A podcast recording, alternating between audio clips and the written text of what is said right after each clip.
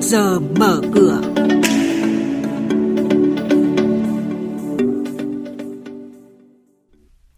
quý vị, thưa các bạn, trong chuyên mục này sáng nay sẽ có những thông tin chính, đó là dư nợ vay margin toàn thị trường chứng khoán cuối quý một cao nhất từ trước tới nay.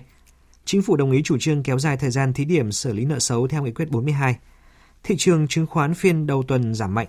Và sau đây, các biên tập viên Đài Tiếng nói Việt Nam sẽ thông tin chi tiết.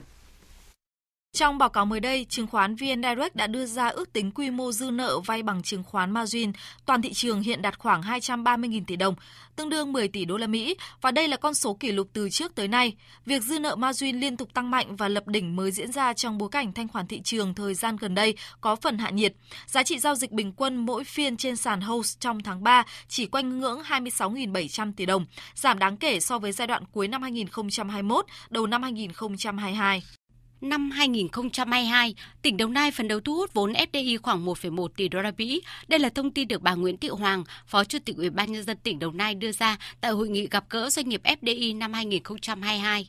Ủy ban nhân dân tỉnh Đồng Nai đặt mục tiêu phấn đấu thu hút vốn ép đê i khoảng một phẩy một tỷ đô la Mỹ, trong đó riêng các khu công nghiệp trên địa bàn khoảng bảy trăm triệu đô và ngoài khu công nghiệp là bốn trăm triệu đô la Mỹ. Chính phủ đã ban hành nghị quyết bốn mươi lăm về việc thông qua đề nghị xây dựng nghị quyết của Quốc hội về việc kéo dài thời hạn áp dụng nghị quyết bốn mươi hai năm hai nghìn không trăm mười bảy của Quốc hội về thí điểm xử lý nợ xấu của các tổ chức tín dụng. Chính phủ giao Ngân hàng Nhà nước dự thảo nghị quyết của Quốc hội về việc kéo dài thời hạn áp dụng nghị quyết số bốn mươi hai để trình Quốc hội theo quy định, đảm bảo chặt chẽ, chất lượng, hiệu quả, kịp thời, đúng trình tự, thủ tục và quy định pháp luật. Ông Trần Minh Đạt, Phó Tổng Giám đốc Ngân hàng Quân đội em bê cho rằng các ngân hàng đều có nguyện vọng kéo dài thời hạn áp dụng nghị quyết bốn mươi hai. Nghị quyết bốn mươi hai thì phải khẳng định đạt được những cái kết quả rất tốt và chứng minh là quy định phù hợp với thực tiễn. Do đó thì, thì đề nghị là luật hóa cái nghị quyết bốn mươi hai, và trước mắt trong trường hợp mà khi hết hạn năm năm mà chúng ta chưa xây dựng được cái luật thì cũng đề nghị là gia hạn cái nghị quyết bốn mươi hai. Chúng tôi đề nghị là cần hoàn thiện các cái thủ tục là cái quyền thu giữ tài sản đảm bảo, thì đề nghị chính phủ sớm ban hành nghị định thay thế nghị định một trăm sáu mươi ba để tạo hành lang pháp lý cho các cơ quan nhà nước hỗ trợ các tổ chức tín dụng xử lý tài sản đảm bảo, đồng thời thiết lập cơ sở dữ liệu để các tổ chức tín dụng và các bên liên quan có cơ sở tra cứu thông tin về tài sản đảm bảo. Quý vị và các bạn đang nghe chuyên mục Trước giờ mở cửa. Thông tin kinh tế vĩ mô, diễn biến thị trường chứng khoán, hoạt động doanh nghiệp niêm yết. Trao đổi nhận định của các chuyên gia với góc nhìn chuyên sâu, cơ hội đầu tư trên thị trường chứng khoán được cập nhật nhanh trong Trước giờ mở cửa.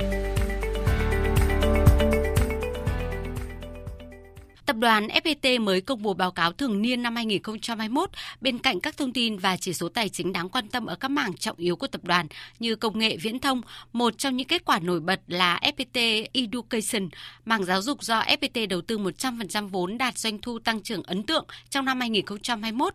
Đáng chú ý là năm hai nghìn không trăm hai mươi mốt cũng là thời điểm dịch bùng phát mạnh trên khắp cả nước và nhiều thời điểm toàn bộ hệ thống trường học của ép pê tê phải đóng cửa, chuyển qua hình thức dạy và học trực tuyến.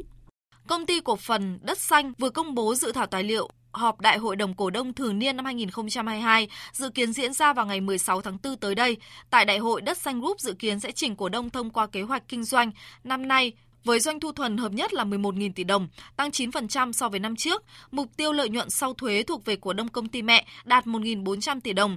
Chuyển sang tin diễn biến giao dịch trên thị trường chứng khoán. Thưa quý vị và các bạn, phiên giao dịch hôm qua là một phiên giảm sâu, diễn biến thị trường trở nên tiêu cực với áp lực bán tăng mạnh trên toàn thị trường. Các cổ phiếu họ ép lờ xê tiếp tục là tâm điểm. ép lờ xê, rờ o ét, a em đê đồng loạt bị bán sàn, dư bán sàn hàng chục triệu đơn vị trên mỗi cổ phiếu. Các cổ phiếu bất động sản xây dựng như đê i giê, hát quy xê, en bê bê, quy xê giê giảm sàn. Cổ phiếu ngân hàng diễn biến khá tiêu cực, duy nhất en vê bê và ét giê bê giữ được sắc xanh, còn lại toàn bộ cổ phiếu đều giảm điểm. Kết thúc ngày giao dịch hôm qua, vê en Index giảm mười lăm phẩy ba mươi hai điểm xuống một nghìn bốn trăm tám mươi ba phẩy mười tám điểm. hát en Index giảm mạnh một phẩy bốn mươi chín phần trăm xuống bốn trăm năm mươi tư phẩy tám mươi chín điểm.